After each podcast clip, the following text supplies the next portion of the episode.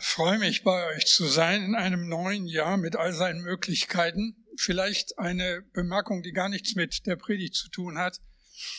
Ich würde euch sehr ermutigen, den Alpha-Kurs wahrzunehmen und dieses Angebot für Freunde und für Interessierte bekannt zu machen. Wir haben in unserem, in unserer Gemeinde, ich denke seit über 20 Jahren, jedes Jahr unsere Alpha-Kurse, hatten gerade im letzten Jahr so ein neues Experiment gestartet, haben über 30 unserer Hauskreise den Alpha-Kurs durchgeführt.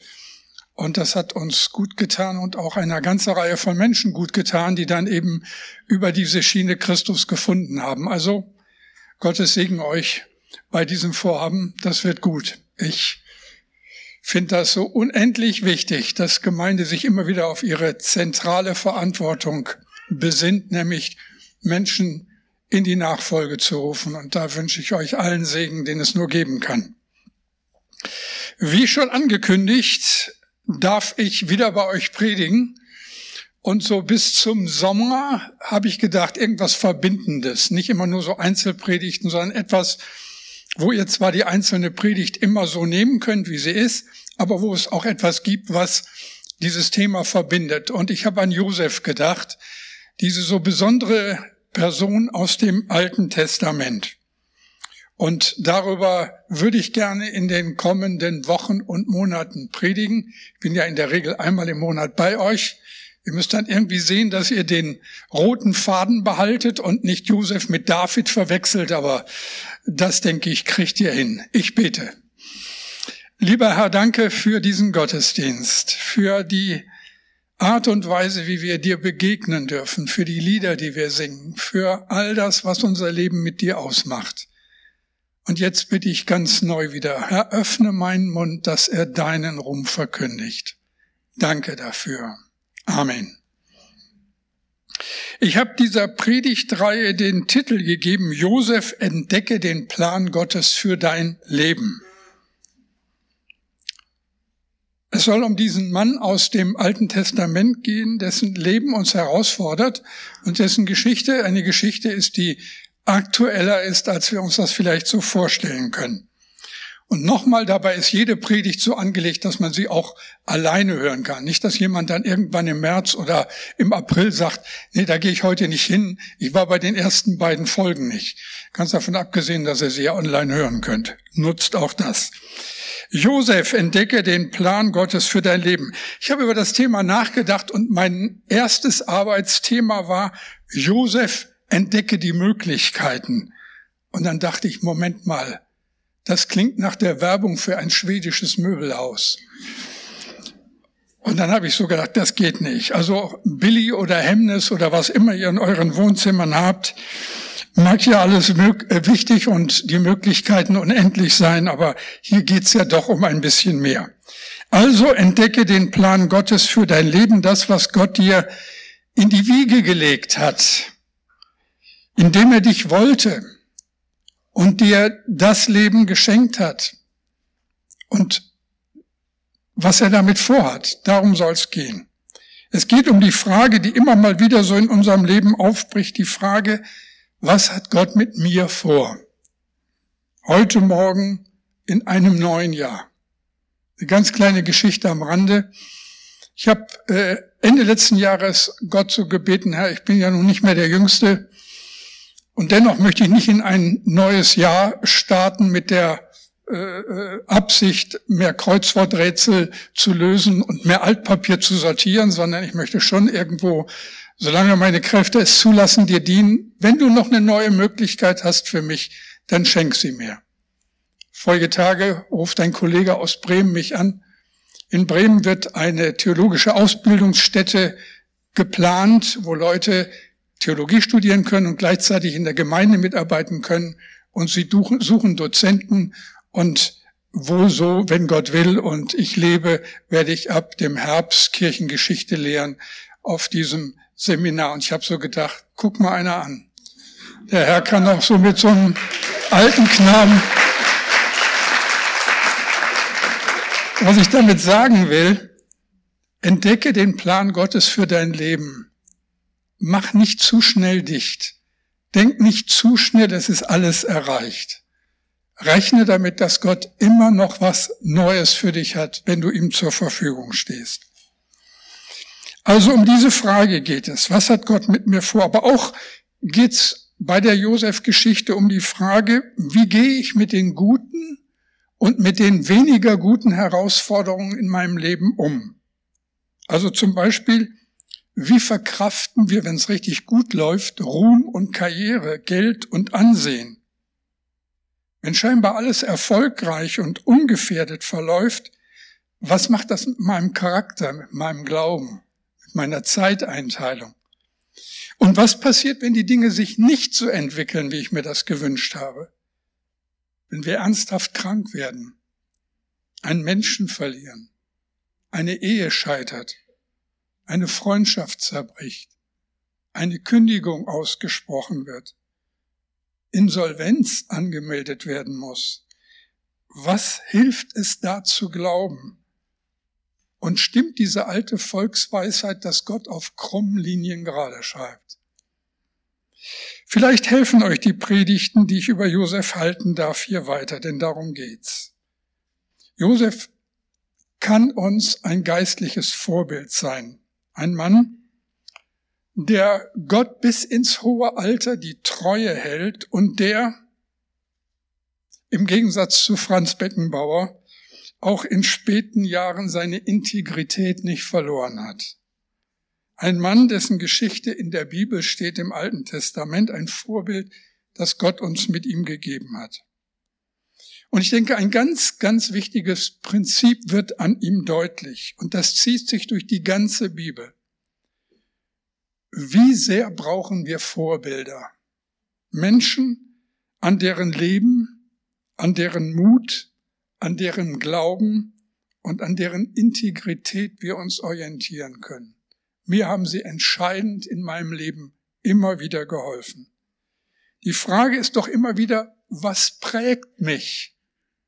Wo beziehe ich meine Überzeugungen her, meine Werte, meine Meinung? Wem vertraue ich? Und welche Werte bestimmen meinen Alltag? Wer sind unsere Vorbilder?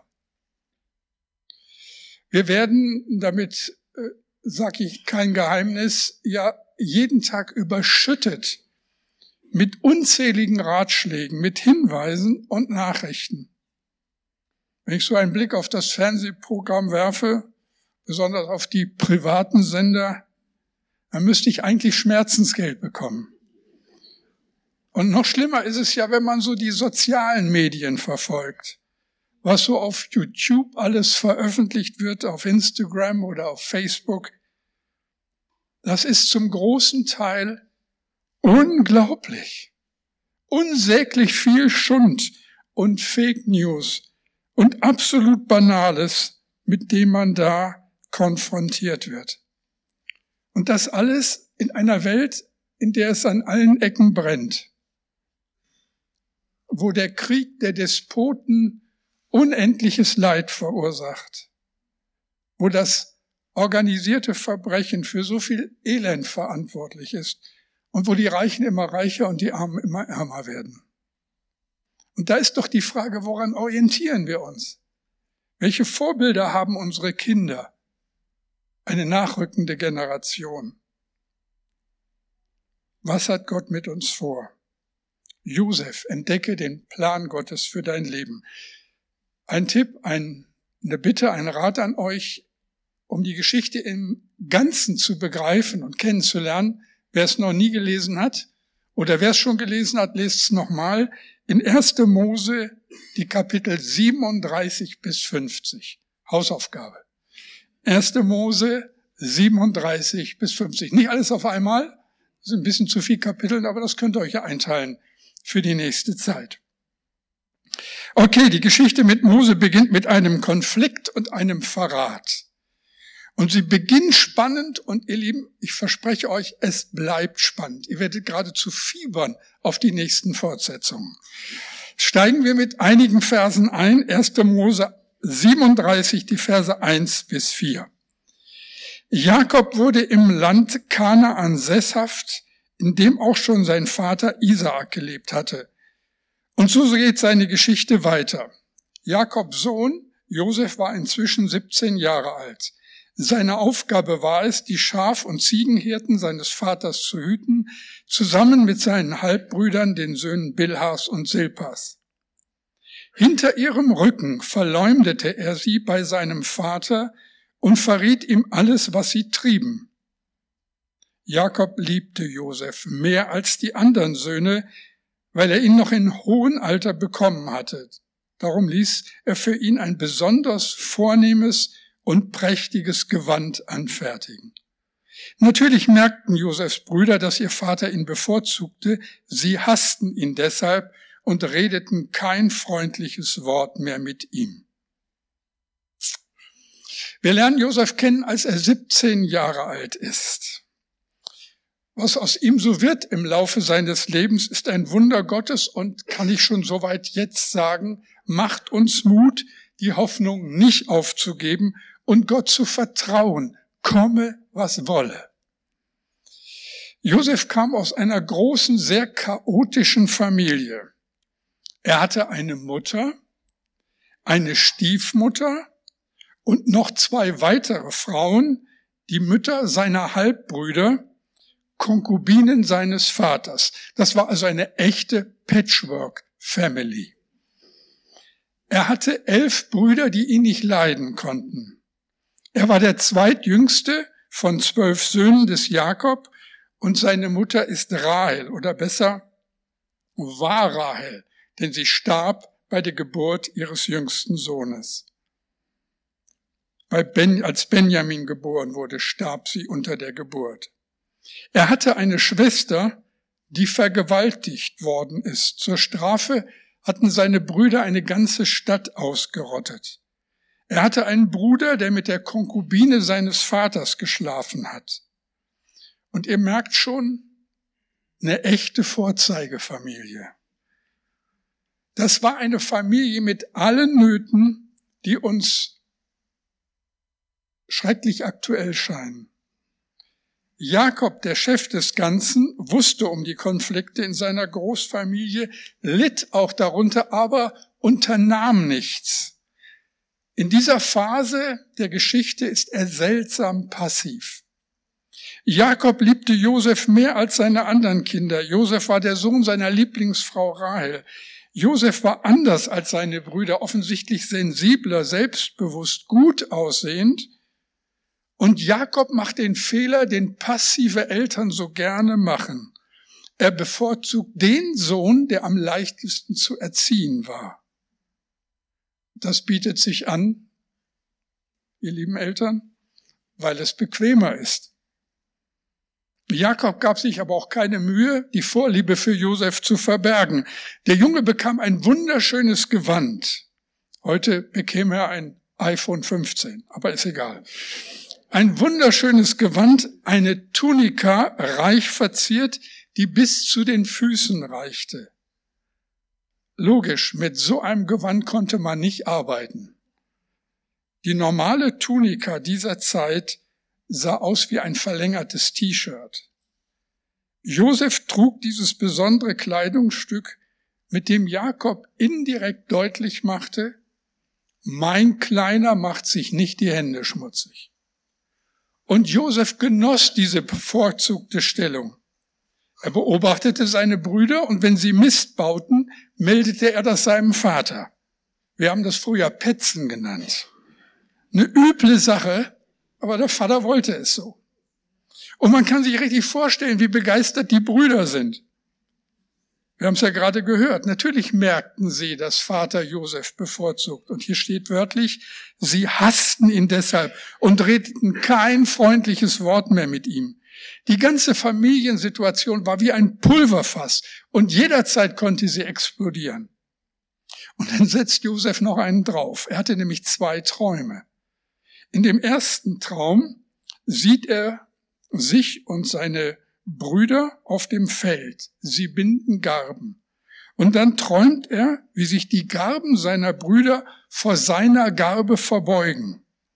Und er erzählt diesen Traum natürlich seinen Brüdern. Und ihr könnt euch vorstellen, wie begeistert die waren. Wir verbeugen uns vor Josef. Geht's noch? Und dann hat er noch einen zweiten Traum. Er träumt, dass sich die Sonne, der Mond und elf Sterne vor ihm verneigen. Und auch diesen Traum erzählt er seinen Brüdern und seinem Vater.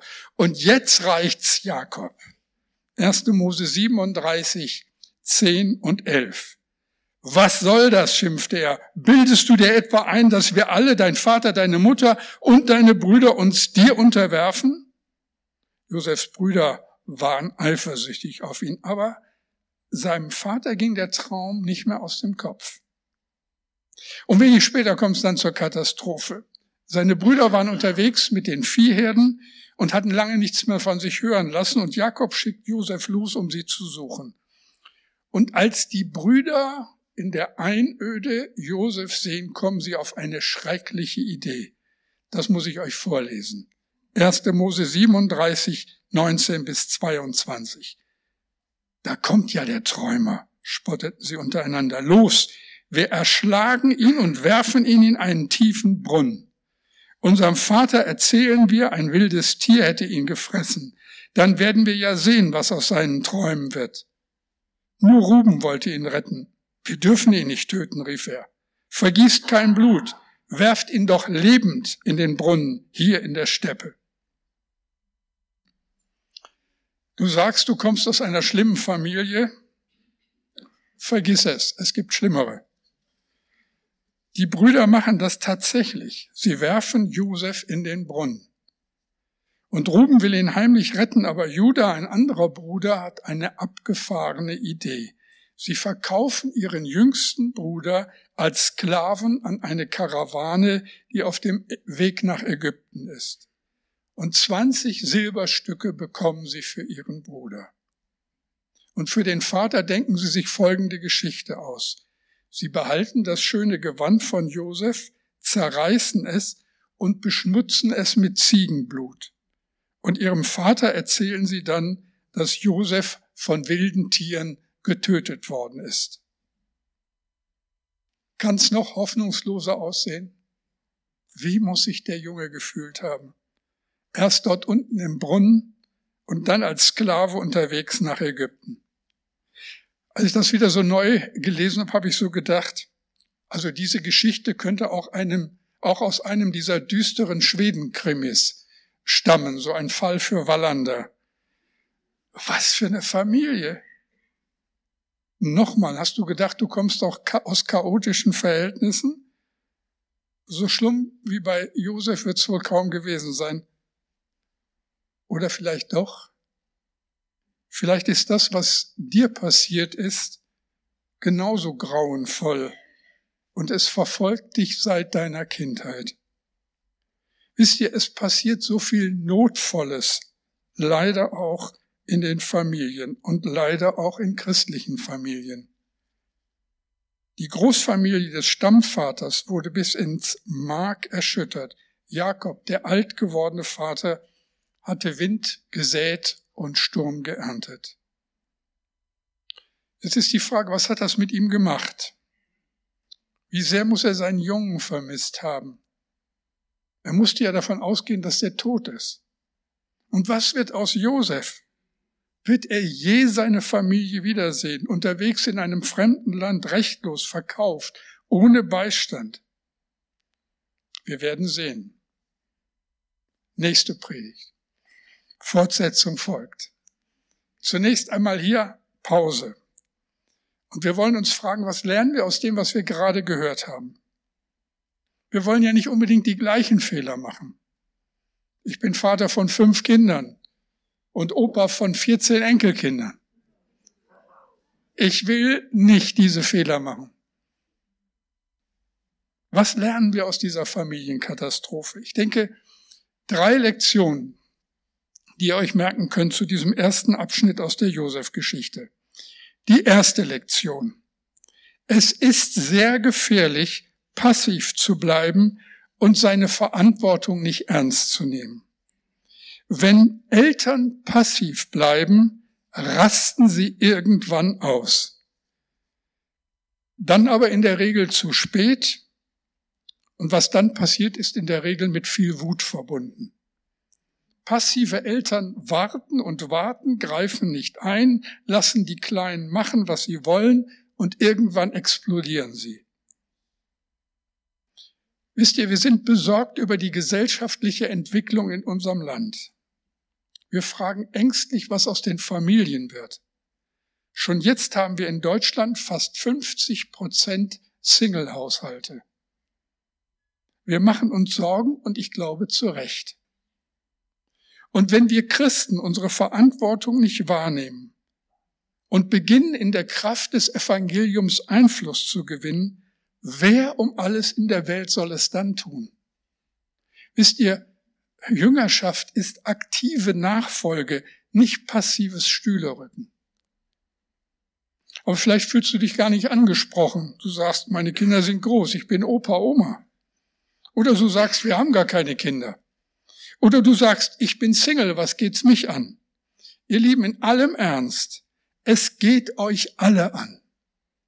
Jeder von euch ist Teil einer Familie. Jeder hat Verantwortung für eine nächste Generation. Meine Oma hatte Zeit für mich und meine Schwestern. Sie hat uns aus der Bibel vorgelesen und mit uns gebetet. Mein Opa hatte Zeit für mich und war nicht dauernd unterwegs. Er hat mir das Angeln beigebracht und ist mit mir in den Wald gegangen, Pilze suchen. Noch heute bin ich ein Fachmann für Pilze suchen. Wisst ihr, wenn die Großeltern dauernd nur mit dem Wohnmobil unterwegs sind, können sie sich kaum um ihre Enkel kümmern. Nichts gegen Wohnmobile. Bei lieben Freunden von uns hat Tante Lenchen auf die heranwachsenden Mädchen aufgepasst. Tante Lenchen war nie verheiratet. An ihrem Grab standen viele Menschen und weinten. Eine Spur des Segens hatte ihr Leben hinterlassen. Und ich denke, wie nötig haben wir solche Menschen? Wie nötig haben sie die Familien, die heute drohen unterzugehen? Die Scheidungsrate steigt dramatisch, Erziehungsprobleme häufen sich, die Lehrer sind überfordert. Ich habe eine interessante Studie gelesen. Man hat untersucht, welches die größten Probleme an den Schulen waren bzw. sind heute und vor 60 Jahren. Folgendes wurde ermittelt. Vor 60 Jahren, also in meiner Zeit, da waren die Probleme in den Schulen, die größten Probleme, dazwischenreden, Kaugummi kauen, herumlärmen, im Gang rennen, beim Schlange stehen drängeln und Abfall liegen lassen. Kann ich mich gar nicht dran erinnern. Heute sind es die Unfähigkeit, sich zu konzentrieren, Drogenmissbrauch, Alkoholmissbrauch, ungewollte Schwangerschaften, Selbstmord, Vergewaltigung, Internetmobbing und ein desolates Elternhaus. Die Frankfurter Neue Presse schrieb schon vor Jahren in einem Kulturbeitrag, das größte Problem an den Schulen sind die Eltern. In den letzten 30 Jahren hat sich die Situation der Familie machtvoll und dramatisch verändert. Die Rate der unehelich geborenen Kinder ist um mehr als 400 Prozent gestiegen. Der Anteil an alleinerziehenden Elternteilen hat sich verdreifacht. Der Selbstmord unter Teenagern ist um 300 Prozent gestiegen. Eines der größten Gesundheitsprobleme ist die häusliche Gewalt. Das deutsche Durchschnittskind verbringt täglich fünf Stunden vor Fernsehen und Computer, spricht aber nur fünf Minuten mit seinem Vater. Es ist so gefährlich, passiv zu bleiben und die Probleme auszusitzen. Josef hat Mangel gelitten in der Erziehung durch seinen Vater. Und seine Brüder wurden nicht angemessen erzogen. Ohne Zweifel hat Jakob an Gott geglaubt. Immerhin ist er einer der Erzväter Israels. Aber über weite Strecken seines Lebens hat er seine Verantwortung nicht wahrgenommen. Also es ist gefährlich, passiv zu bleiben. Der erste Punkt. Eine zweite Lektion lernen wir aus dieser Geschichte. Zweitens, Eifersucht ist eine schreckliche Macht. Der weise Salomo schreibt in Sprüche 14.30, ein gelassenes Herz ist des Leibes Leben, aber Eifersucht ist Eiter in den Gebeinen.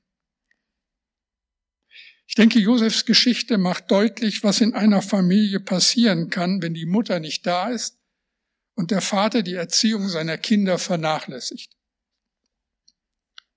Sie macht deutlich, was passiert, wenn man die Kinder sich selbst überlässt. Sie macht deutlich, wie verhängnisvoll es ist, wenn man, sein, wenn man das eine Kind zu Lasten der anderen bevorzugt. Könnt mir glauben, ich habe mit so vielen Menschen im Laufe meines langen Pastorendaseins gesprochen, mit so vielen Menschen, die unter den notvollen Schatten ihrer familiären Vergangenheit gelitten haben. Und wie oft habe ich solches und ähnliches gehört. Mit meiner Schwester spreche ich nicht mehr. Wir haben uns nichts mehr zu sagen. Meine Eltern wollen mich nicht sehen. Ich habe es mal versucht, aber sie haben mich nicht mal ins Haus gelassen. Mein Bruder soll bloß bleiben, wo er ist. Der gibt doch nur an mit seinem neuen Haus. Und, und, und. Viele Variationen zu diesem Thema. Eifersucht und Neid zerstören Familien, zerstören Freundschaften und zerstören Ehen und lassen Alleinstehende vereinsamen. Und all das sehen wir in der Familie des Josef. Und wir sind gut beraten, wenn wir daraus lernen. Vielleicht denkt jetzt der eine oder andere, oh Pastor, schön und gut, aber ist es das? Ist das der Einstieg in so ein Thema? Gott hat einen Plan für dein Leben?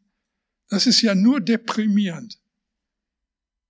Vielleicht gilt da dann doch nur der zynische Spruch, jeder ist zu etwas gut und wenn nur dazu ein schlechtes Beispiel zu sein. Nein. Es gilt eine dritte Lektion zu hören. Keine Tat, ihr Lieben, kein Versagen, keine Situation ist stärker als das Gebet. Und deshalb der dritte Punkt. Halte im Gebet dagegen. Jakob war ein passiver, ein überforderter, auch ein recht alter Mann, zu diesem Zeitpunkt, aber er hat, wie die weitere Geschichte beweist, Gott nicht losgelassen. Er suchte in seiner großen Not Gott. Josef war in einer aussichtslosen Lage. Nur ein Kapitel später können wir aber lesen, wie er an Gott festgehalten hat und wie Gott Vertrauen lohnt. Aus einem verwöhnten Teenager wurde im Laufe der Zeit ein Mann nach dem Herzen Gottes. Wodurch? Weil er an Gott festhielt, weil er Gott vertraute. Es ist vielleicht 30 Jahre her, einer der schönsten Geschichten meiner Dienstzeit. Eine junge Frau kommt in unsere Gemeinde, sie ist Christ geworden, sie ist Mutter von drei kleinen Kindern, ihre Ehe ist am Ende. Ich verspreche ihr so als letzten Versuch, mit ihrem Mann zu reden und verabrede mich mit ihm bei einem Glas Bier in der Stadt werde nie vergessen, wie wir da am Tresen standen und uns unterhalten haben. Wir reden miteinander und ich gehe nach Hause, deprimiert und mutlos. Ich habe nicht geglaubt, dass dieses Gespräch irgendwas bewirkt hat und dass die Ehe noch eine Chance hat. Doch für die beiden wird gebetet. Und ganz langsam verändert sich etwas. Die Scheidung wird nicht ausgesprochen. Sie versuchen es noch einmal, trennen sich wieder, kommen wieder zusammen. Er vertraut ein wenig später sein Leben Jesus an. Die Kinder entscheiden sich für ein Leben mit Gott und erleben zum Teil auf dramatische Art und Weise, dass Gott rettet. Die Geschichte der beiden steht als Nachwort im Neuen Testament, das die Bremer Allianz vor Jahren verteilte. Und Rolf schreibt darin, Gott gab mir einen neuen Beruf eine neue Liebe für Christine und unsere Kinder, Freunde, Freizeit und eine neue herrliche Wohnung. Mein Leben ist nicht sorgenfrei geworden, aber je besser ich die Bibel kennenlerne, desto eher finde ich eine Lösung und Trost. Rolf ist mir in all den Jahren ein Freund geworden und in unserer Gemeinde ist er einer der prägenden geistlichen Väter, ein Vorbild, der jetzt mit über 80 immer noch sehr aktiv dabei ist. Hört nicht auf zu beten. Ich habe dieses Beispiel gewählt, weil die Entscheidung, Gott zu vertrauen, getragen hat. 30 Jahre schon. Das ist übrigens auch der Vorteil, wenn man so lange Pastor in einer Gemeinde ist. Man sieht, was trägt und was echt ist. Gebet, Vertrauen. Josef hatte eine Zukunft, weil Gott sein Leben sah und segnete. Und wisst ihr, 1800 Jahre später wird auch ein Mann von seinen Stammesbrüdern verraten. Sie verkaufen ihn nicht für 20, aber für 30 Silberlinge. Und er ist der einzige Sohn seines Vaters. Sie bringen ihn um an einem Kreuz, obwohl er nichts Böses getan hat. Und seitdem ist nichts mehr so wie früher. Der Prophet Jesaja schreibt über ihn, Jesaja 53, 4 bis 5, für wahr er trug unsere Krankheit und lud auf sich unsere Schmerzen. Wir aber hielten ihn für den, der geplagt und von Gott geschlagen und gemartert wäre. Aber er ist um unserer Missetat willen verwundet und um unserer Sünde willen zerschlagen. Die Strafe liegt auf ihm, auf dass wir Frieden hätten, und durch seine Wunden sind wir geheilt. Also kann ich dich nur bitten, vertrau dem, der am Kreuz für unser Versagen starb und der auferstanden ist, um uns zu retten. Vertrau Jesus und hör nicht auf zu beten. Und lass mit dir beten. Nach dieser Predigt beim Lied, das wir noch singen, ist Gelegenheit, für sich beten zu lassen, sich segnen zu lassen. Nutzt das. Auch nach dem Gottesdienst ist das noch möglich. Wo immer wir das tun, all unsere Anliegen Gott hinlegen, am Gebet festhalten, können wir mit Recht sagen, alles wird gut. Alles wird gut, wenn er der feste Grund ist, der Eckstein, der unser Lebenshaus trägt. Wir singen dieses herrliche Lied Christ alone, Cornerstone. Er bleibt in jedem Sturm unseres Lebens der Herr. Das dürfen wir wissen und daran festhalten. Gott segne euch beten wir. Herr, und da danke ich dir, dass du ein ganzes Leben siehst, von den Anfängen bis zum Ende, und dass du nie aufhörst, zu uns zu reden und uns deinen Plan für unser Leben zu offenbaren. Und danke, dass das für jeden gilt, der in diesem Gottesdienst sitzt, für jeden, der zuhört, dass dein guter Plan Wirklichkeit werden will in unser aller Leben. Bitte hilf uns, gerade in einem neuen Jahr, dass wir dir ein Stück näher kommen, dich ein wenig besser kennenlernen. Herr, segne uns, segne unsere Gemeinde zu deiner Ehre. Amen.